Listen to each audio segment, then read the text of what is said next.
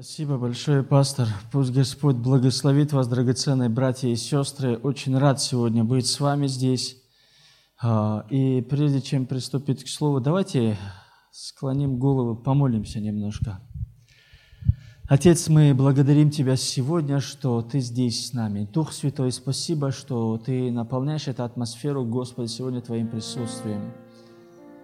Иисус, мы благодарим, что Ты отдал свою жизнь за нас, и мы искуплены этой дорогой ценою. И мы, Господь, сегодня, Боже, имеем привилегию и честь приходить в это святое святых, не, Господи, не за наши заслуги и нашими, Господь, достижениями, Господь, но через жертву Твою, Боже, которую Ты принес за нас. И мы оправданы дорогой ценой. Мы благодарим Тебя, Иисус. Дух Святой, я прошу, чтобы Ты говорил к нам сегодня, Боже, во имя Иисуса Христа на этом месте. И пусть Твоя благодать и милость наполняет нас во всем, что Ты делаешь. Великий и превознесенный Отец, Сын и Дух Святой. Аминь. Аллилуйя.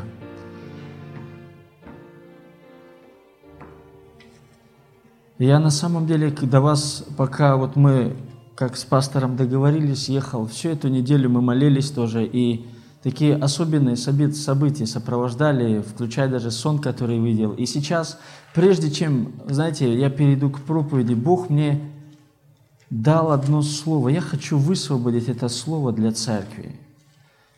Вы верите, что Господь вот так вот может дать слово назидание, просто стих из Библии, который может быть вот на, то, на это время сейчас, что вот, вот пожелание вот такое, потому что я когда начали мы здесь поклонение, в духе пришло это слово, и думаю, что не смогу пойти дальше, пока не высвобожу его.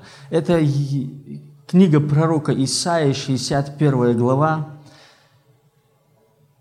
а, третий стих, предыдущие два потока. Я, я вот именно хочу сделать акцент на этом стихе, который у меня пришло сердце, возвестить сетующим на Сионе, что им вместо пепла дастся украшение, вместо плача елей радости, вместо унылого духа славная одежда, и назовут их сильными правдою, насаждением Господа во славу Его. Аминь. Господь, я высвобождаю это слово.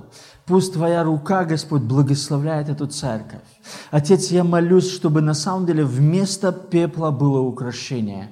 Господи Боже, вместо плача елей радости и вместо унылого духа славная одежды во имя Иисуса Христа. Аминь. Я буду сегодня говорить на тему наследники царства.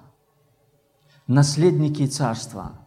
И вы знаете, а, у нас вчера было собрание, и вчера после проповеди у меня такое... Я был, ну, под, это слово подготовил и собирался, планировал именно вот этот проповедь сказать здесь.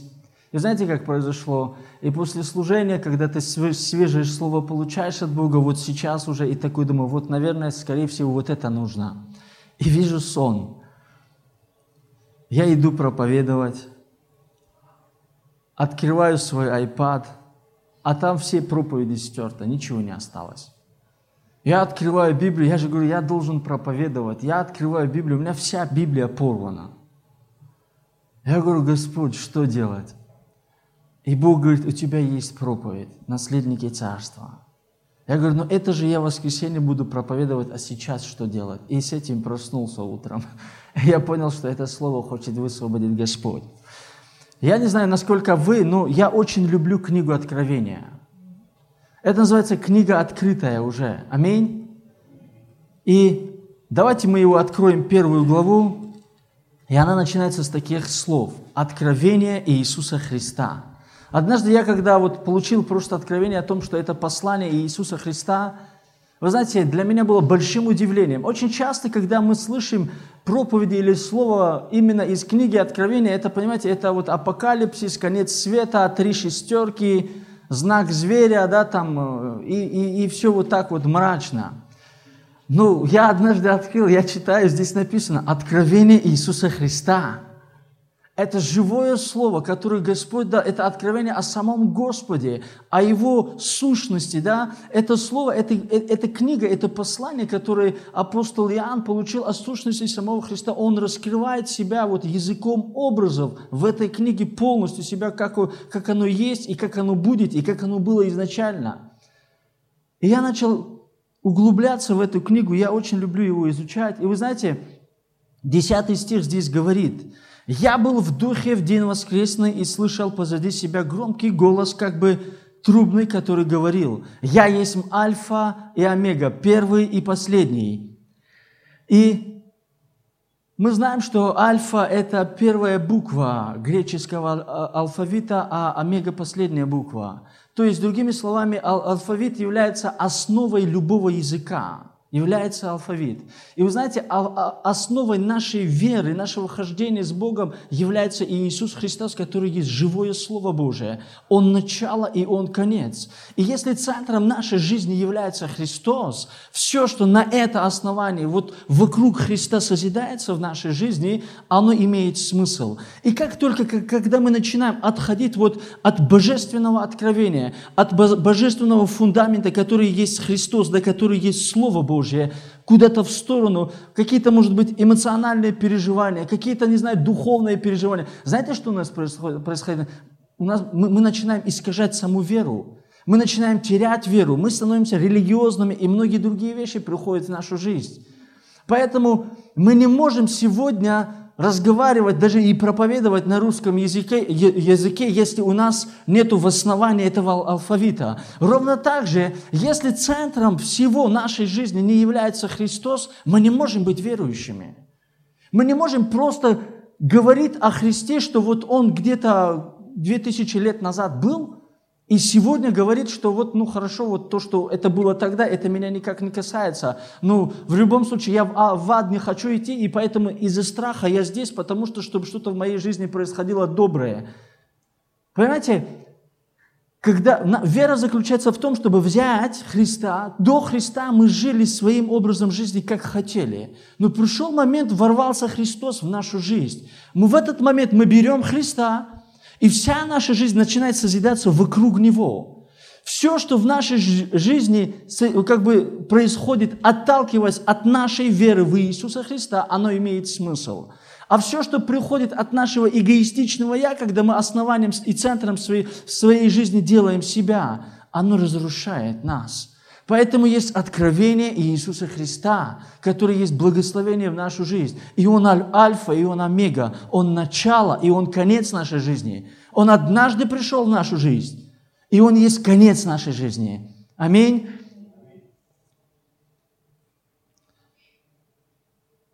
И книга Откровения постоянно напоминает нам об этом, потому что Откровение, понимаете, книга Откровения – это откровение о Нем, о Его сущности, о Его полноте полностью – кто Он есть на самом деле, и кто был, и кто будет в будущем.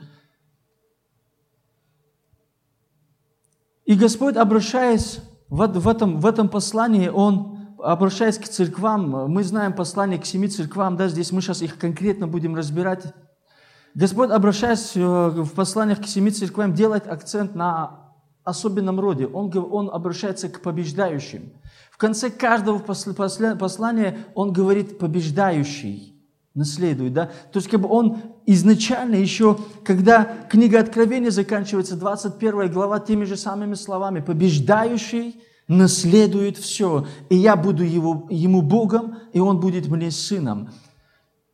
И сейчас я хочу, чтобы мы немножко сделали акцент не к посланию к семи церквам, да, а мы будем их рассматривать в другом ракурсе немножко, как семь посланий к одной церкви, к нам сегодня, в это последнее время. То слово, которое Бог говорит к сегодняшней церкви, Он дал нам семь посланий в этом откровении.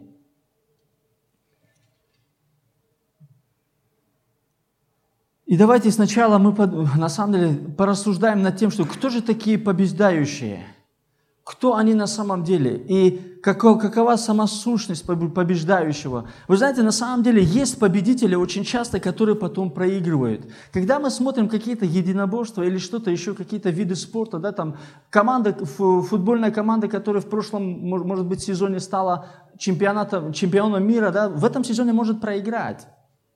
Но Иисус сегодня, обращаясь в послание, Он говорит о постоянно побеждающих. Вы знаете, побеждающие – это не те, которые просто что-то сделали и успокоились. Побеждающие – это те, которые находятся в постоянном процессе борьбы. У них постоянно что-то происходит каждый день, и они каждый день побеждают. Вот такое призвание можно иметь только в Господе. Этот мир нам дает на самом деле некую конкуренцию да, друг с другом для того, чтобы быть успешнее, быть лучше друг друга. И дол- долго мы эту планку не можем держать, потому что в любом случае появляется кто-то, кто становится еще лучше нас когда мы просто идем к одной победе и останавливаемся в своей жизни. Но во Христе, когда мы находимся, потому что Бог Иисус есть альфа и омега, начало и конец. Он, в нем наша жизнь начинается на земле, и она заканчивается в вечности. У нас есть прекрасная перспектива постоянно иметь перед собой цели во Христе и побеждать. И вот это и есть те побеждающие, которые описывает Библия. Аминь.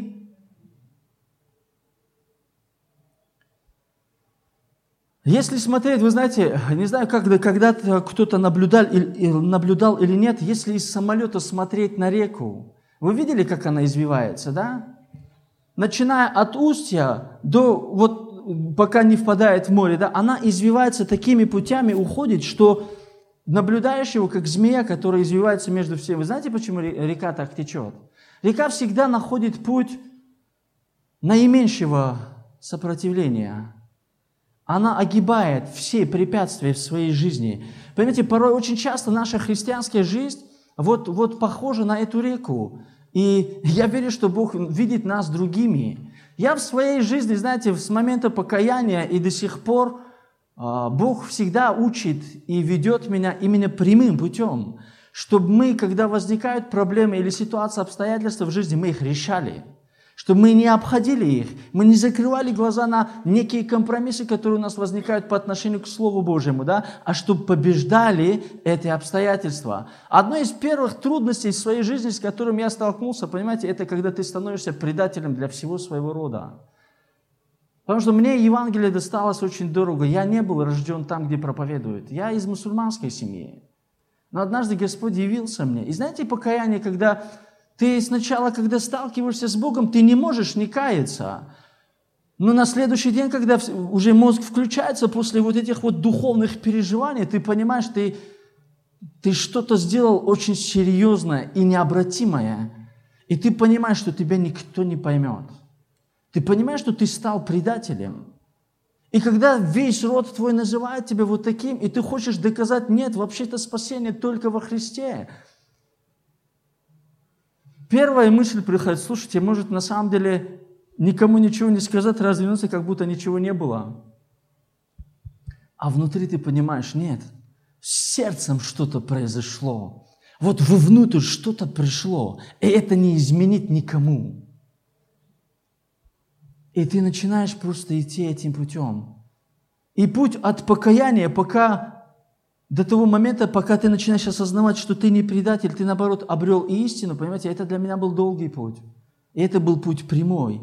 Когда ты говоришь Слово Божие, как есть, ты говоришь, когда своему роду, своим родным и близким, братьям и сестрам, нет спасения только через Христа. Нет другого посредника между Богом и человеком, кроме как человек и Иисус Христос. И это путь прямой. Это не та изгибающая как бы река, которая обходит препятствия. И поэтому, знаете, драгоценные братья и сестры, я хочу призывать, чтобы мы прямо стояли на путях, на которых Господь нас ставит. В этом мире сегодня соблазн и искушение очень много умножается. Но что мы с этим делаем?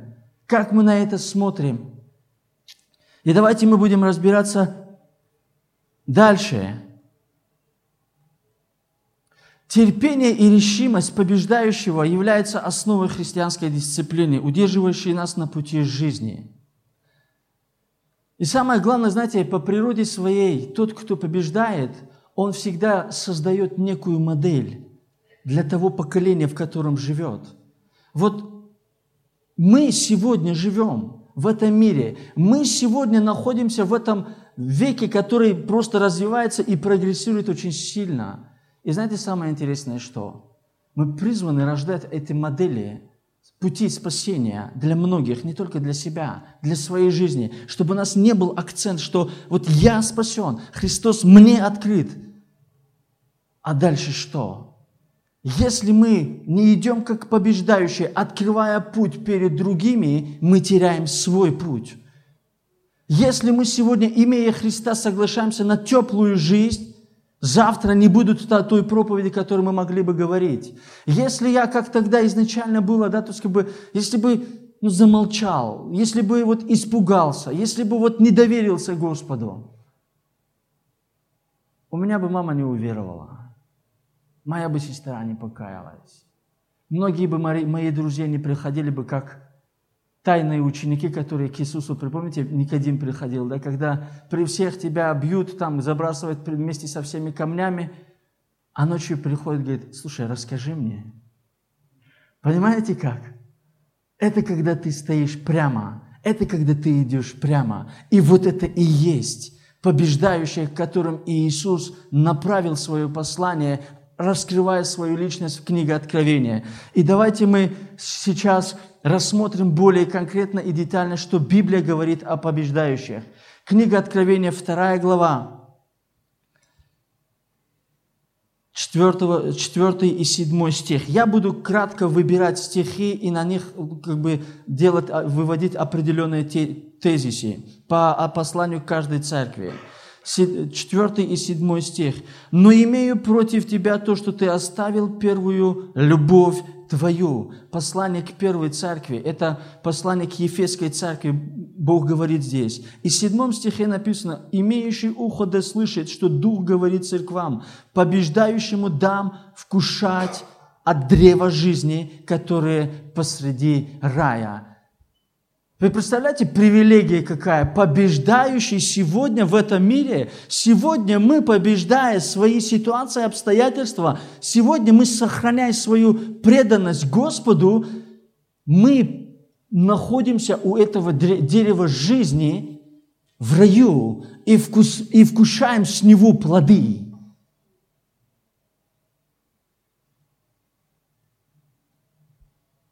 Я хочу сказать такую мысль. Для того, чтобы есть дерево жизни, необходимо сохранить свою первую любовь. Только те, которые сохраняют свою первую любовь и живут ею, а если не смогли, где-то утратили, потеряли первую любовь, Бог говорит, покайся и вернись. Покайся и вернись, потому что если хочешь вкушать от древа жизни, есть два дерева, от которого можно есть, вы помните, да? Есть дерево познания добра и зла. С этого дерева, когда ешь, ты понимаешь, что изначально вроде бы такое классное, доброе, хорошее, а конец все равно зло. А есть дерево жизни. Вот от него могут вкушать только те, которые хранят свою первую любовь. Вы согласны с таким? Аминь? Итак, второе. Книга Откровений, 2 глава, 10-11 стихи. Это послание к Смирской церкви. Это второе послание к э, церкви последнего времени, сейчас к нам. Не бойся, не бойся ничего, что тебе надобно будет претерпеть. Вот дьявол будет вергать тебя из среды в темницу, чтобы искушать, искушать вас, и будете иметь скорбь дней десять. Будь верен до смерти, и дам тебе венец жизни имеющий ухо да слышит, что, да слышит, что Дух говорит церквам. Побеждающий не, не потерпит вреда от второй смерти. Побеждающий не потерпит вреда от второй смерти. И я хочу сделать такое заявление сегодня, да, что для того, чтобы, потерп... чтобы не потерпеть вреда от, от смерти, необходимо победать, победить страхи внутри себя. Сегодня для того, чтобы не, не, не иметь вреда от этой второй смерти, понимаете, вторая смерть, есть физическая смерть, а есть духовная смерть, когда приходит. Чтобы нам духовно не умереть, живя верою, чтобы наш дух был бодрствующим, чтобы наш дух имел жизнь с Богом, нам необходимо победить внутренние страхи, переживания, недоверие к Богу и многие другие вещи. И Бог призывает сегодня к нам, нас к этому, чтобы мы, для того, чтобы когда придет времена и сроки, понимаете, когда мы начнем нечто переживать, когда мы будем встречаться вот это вот глаза в глаза со смертью, чтобы не было страха, чтобы не бояться этого, Бог говорит, сегодня внутри себя победи свои страхи. Очень часто, понимаете, мы можем верить даже из-за страха уйти в ад. Очень часто основанием веры может являться страх попасть в ад. Но понимаете, на самом деле так, так, такое, такое, такая позиция в Боге, она не, не приносит победу, она пораженческая победа, позиция. Истинная победа во Христе приходит, когда мы имеем веру, потому что просто любим.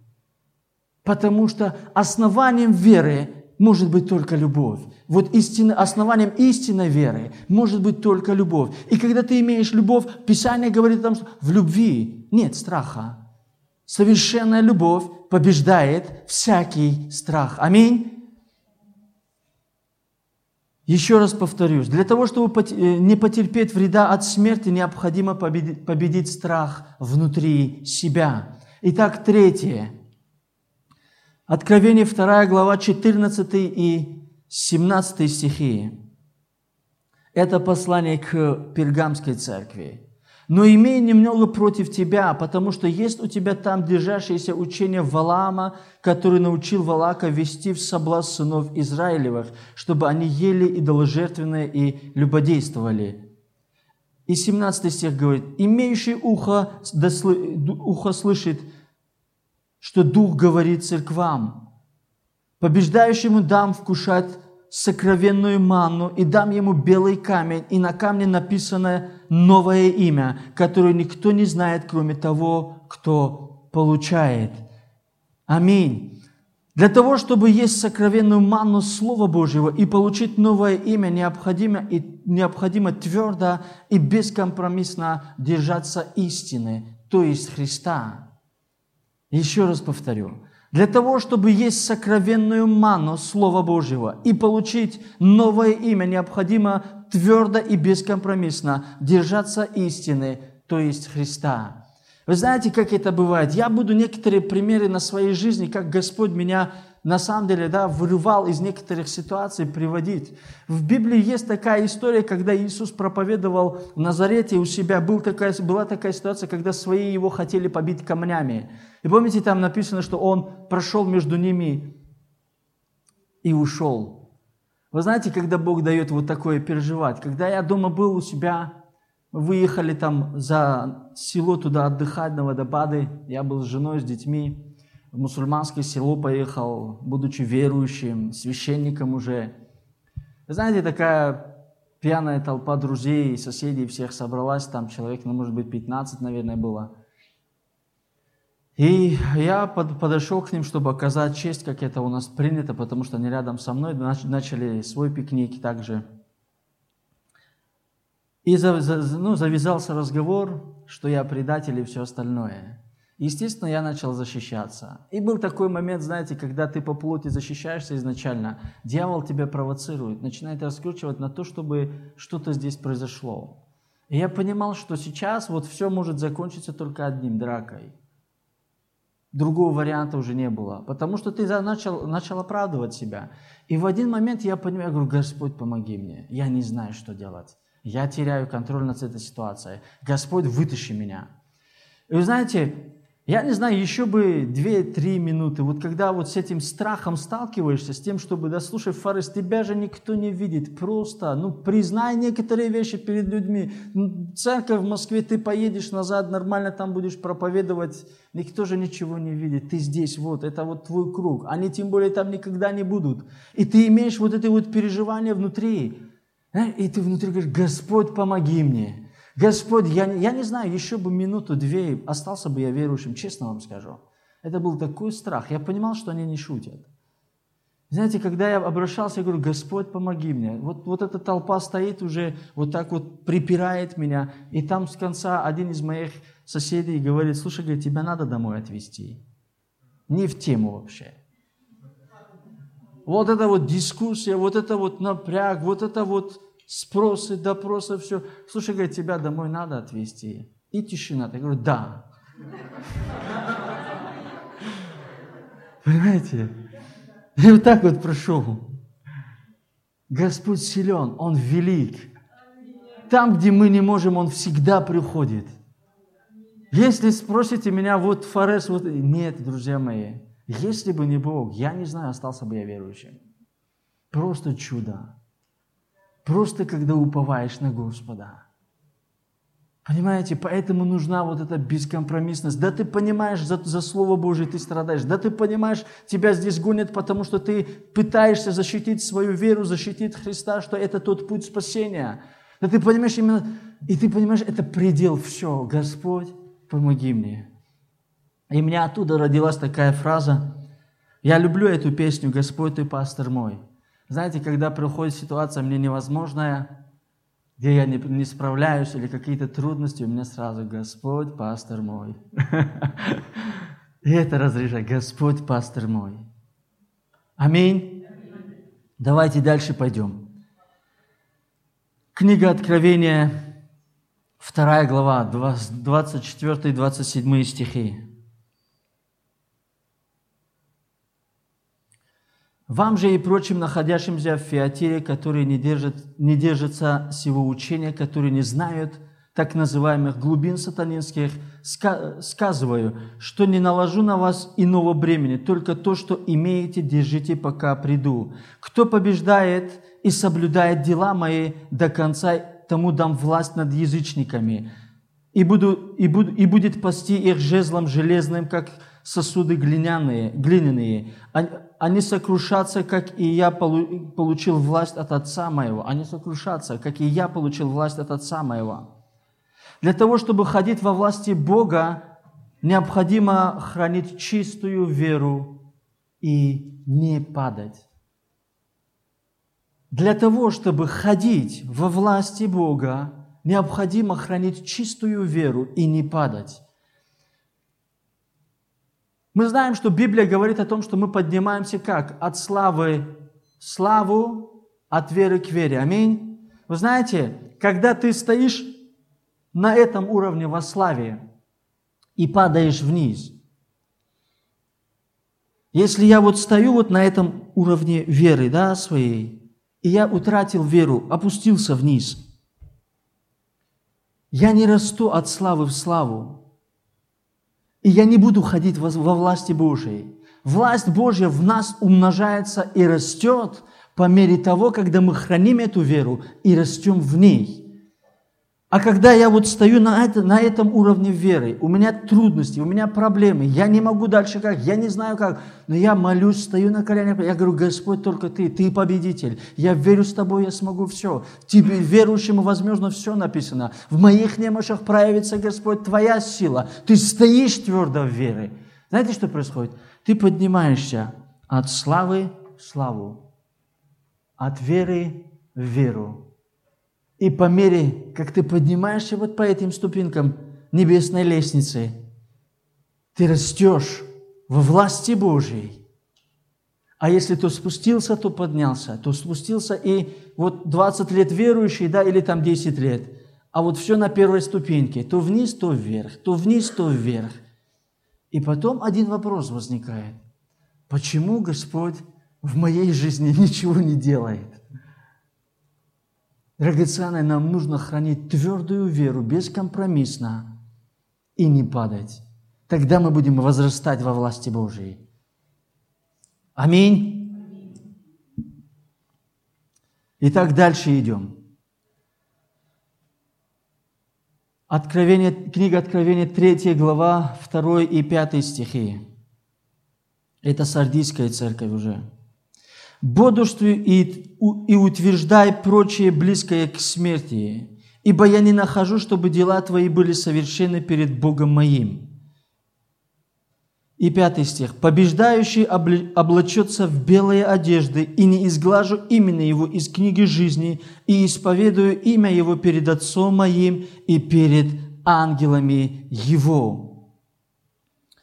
Итак, для того, чтобы ходить в белых одеждах и и быть записанными в книгу жизни, необходимо бодрствовать. Для того, чтобы ходить в белых одеждах, которые Иисус дал, Он очистил нас от всякого пятна и порока через свою жертву.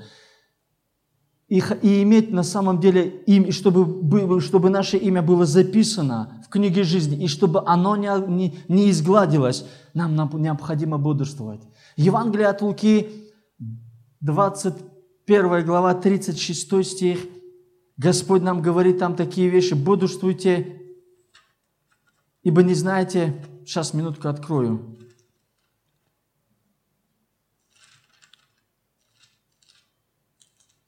Евангелие от Иоанна 20, 30, 21 глава, 36 стих. «Итак, бодрствуйте на всякое время и молитесь, да сподобитесь избежать всех всех будущих бедствий и предстать перед Сына Человеческого. Бодрствуйте и молитесь во всякое время, и тогда не будет изглажена книга, и, имя из книги жизни. Наши имена записаны, но есть такой факт, понимаете, что оно может быть изглажено. Но для того, чтобы это не произошло, необходимо бодрствовать. Нам необходимо сегодня твердо пребывать в Слове Божьем и расти в нем. Нам необходимо бодрствовать в молитве, Потому что Писание говорит, что дьявол ходит, как рыкающий лев, ища кого поглотит. И самое такое время, вы знаете, где я больше всего пропускал ударов? Когда ты какие-то победы переживаешь в Господе и расслабляешься ты перестаешь бодрствовать. Тебе, тебе кажется, что теперь, когда у тебя, не знаю, там разрешились эти проблемы, закончились эти обстоятельства, не знаю, там ты устроил свой дом, женился, не знаю, машины купил, дом построил, дерево посадил и сына еще родил. Вот теперь могу успокоиться и все нормально будет. Тут же лукавый приходит. Вопрос в другом. А твоя, твое имя после всего этого в книге жизни еще записано или нет? Бодрствуйте. Библия говорит нам о том, чтобы мы бодрствовали. Аминь. Итак, следующее, шестое. Книга Откровения, 3 глава, 10 и 12 стихи.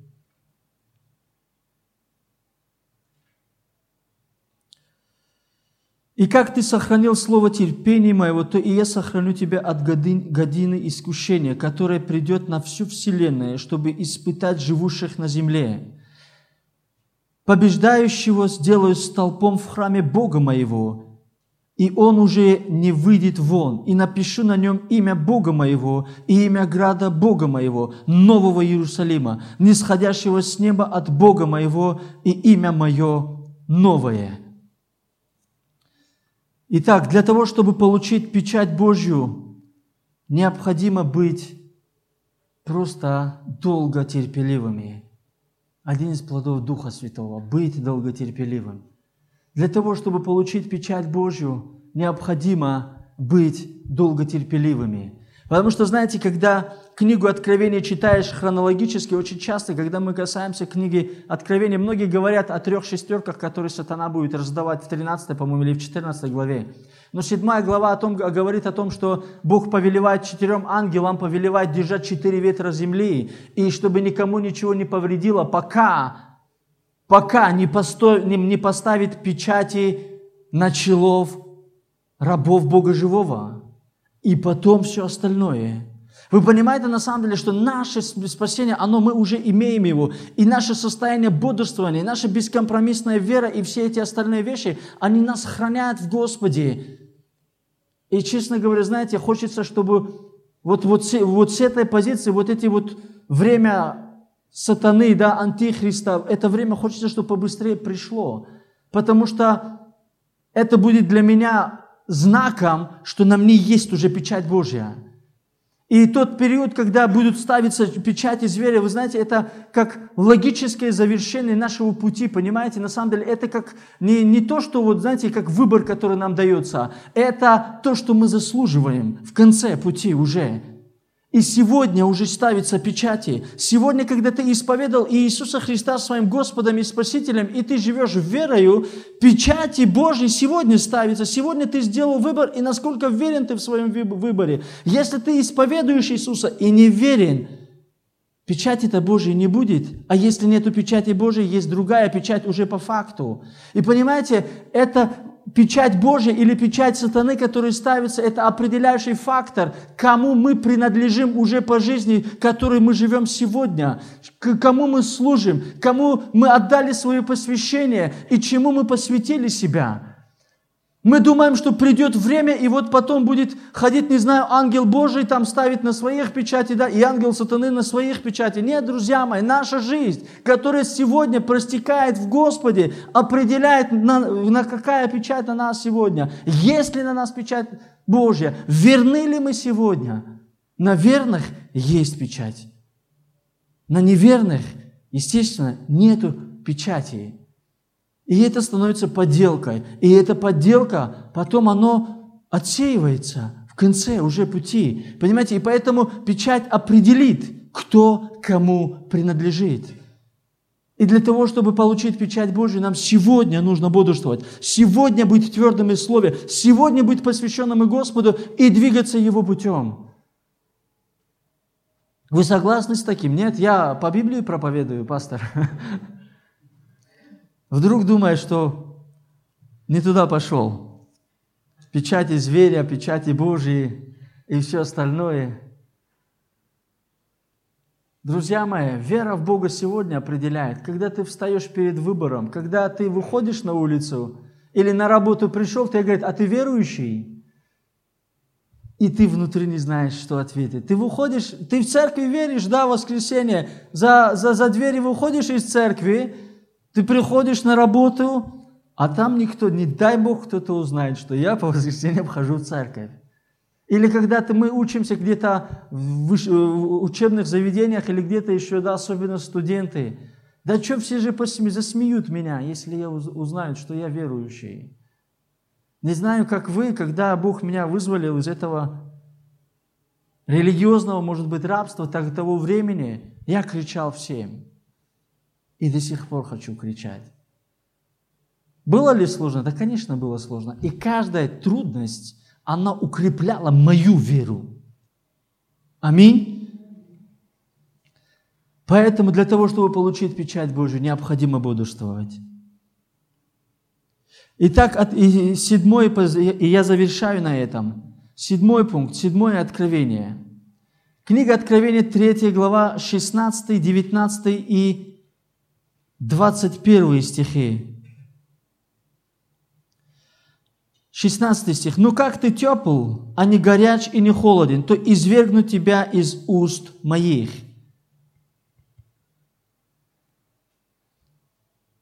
Кого я люблю, тех обличаю и наказываю. Итак, будь ревностен и покайся. 19 стих. И 21. Побеждающему дам сесть со мною на престоле моем, как и я победил и сел с отцом моим на престоле его. Итак, друзья мои, для того, чтобы сесть на престоле рядом со Христом, необходимо быть горячими и ревностными. Вот эти люди сядут на престоле рядом со Христом, те, которые горячие и ревностные. А вы знаете, что происходит в этом мире с горячими и ревностными? Они теряют свои жизни ради Господа, ради Христа. Потому что то же самое также ревностно, горячо проповедовали апостолы Первоапостольской церкви. Тот же самый Петр, который был распят вниз головой, Павел, Стефан, который был побит камнями, да, и многие. Они были ревностные и горячие ради того, чтобы нести благую весть, нести Слово Божие. И я думаю, что они будут сидеть на престоле рядом со Христом. И у меня такой вопрос, вы знаете, а интересно, как пройдет моя жизнь? Я не знаю, на что вы рассчитываете, мне очень хочется быть там поближе. Не знаю, о чем говорит доктри, доктринально это слово, да, возможно ли это мне. Я говорю, Господь, если мне сегодня, живя мою жизнь на этой земле, смогу ли я, если есть шанс, мне оказаться на престоле Твоем рядом с Тобой, я хочу так верить. Если есть такой, такой, такая привилегия верить сегодня, я хочу вот, вот так верить, понимаете? Если обретать Царство Божие внутри себя, тогда все Царство. Не частичку, не там где-то у ворот. Есть Царство Божие, и оно наше. Есть престол Божий, и он принадлежит также Господу, и ровно так же он делит его с нами. Он говорит, мы сядем рядом с ним. Кто побеждающие? Вот когда приду туда, не знаю, сяду или нет, но сегодня буду побеждать точно, пока живу на этой земле. Я для себя нашел такой вывод. Я хочу сесть, но не знаю, это не от меня, от Господа зависит. Но я сегодня хочу побеждать, делать то, что зависит от меня. Аминь. Еще раз повторю, для того, чтобы сесть на престоле рядом со Христом, необходимо быть горячим и ревностным. Итак, я хочу вывести такую характеристику, характеристику побеждающего. Побеждающий – это тот, кто сохранил первую любовь, победил свои страхи, бескомпромиссно держится истины, хранит чистую веру, постоянно бодрствует, долготерпелив и ревностен. Вот это и есть тот, тот побеждающий, к которому обращено книга Откровения. У меня вопрос, ты из них? На этот вопрос сам себе ответь перед Господом. Ты сегодня побеждаешь или нет? Ты в своем хождении с Богом побеждаешь сегодня или нет? Ответь себе сам. Книга, книга Откровение 21 глава 7 стих говорит, «Побеждающий наследует все, и буду ему Богом, и он будет мне сыном». Только те, кто побеждают, только те, которые живут победоносной жизнью, унаследуют Царство Божие – только те, которые живут победоносной жизнью, унаследуют Царство Божие. Вы знаете, послание, вот последнее послание, которое мы читали, Бог там обличает, говорит о теплом христианстве.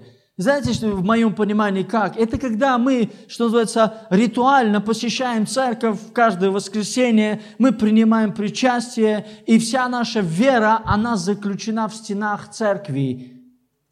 Вот здесь. Вот за, за той дверью там другая жизнь. Она не касается веры. А вера вот здесь по воскресеньям. Вот это теплое христианство. Если нет образа жизни, который мы проводим с Богом 24 часа в сутки, то нету.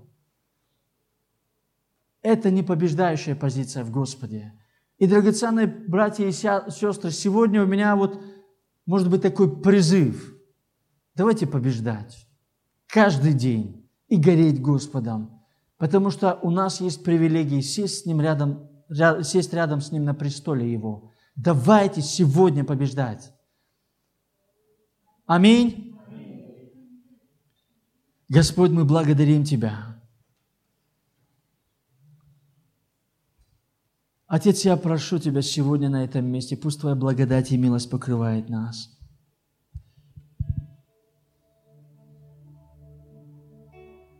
Боже, пусть Твоя вера будет живой внутри нас.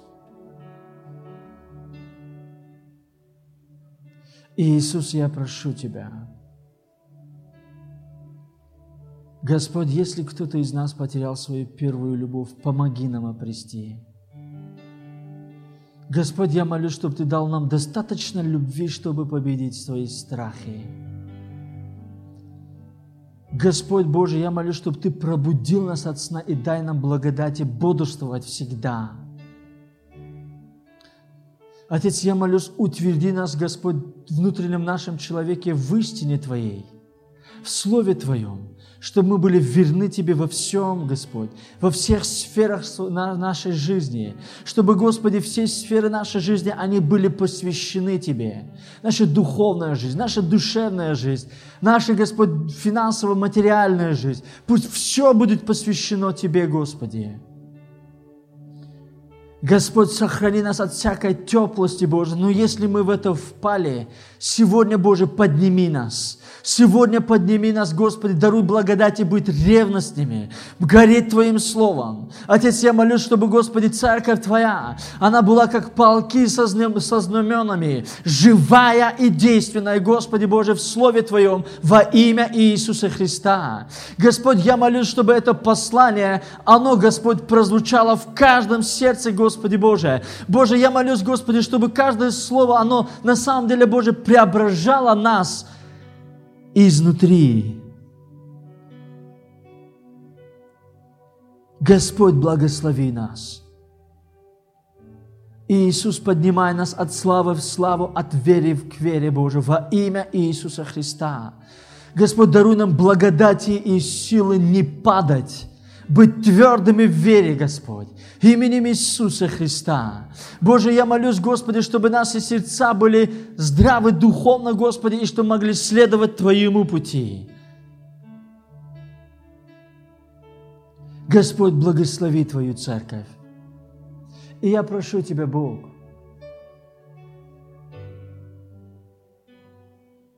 веди нас, Дух Святой. Веди нас в то царство, которое Ты для нас предназначил. Веди нас, Господи, в то царство, которое для нас уже настало внутри нас. Во имя Иисуса Христа. И пусть Тебе за все будет слава, честь и хвала. Аминь.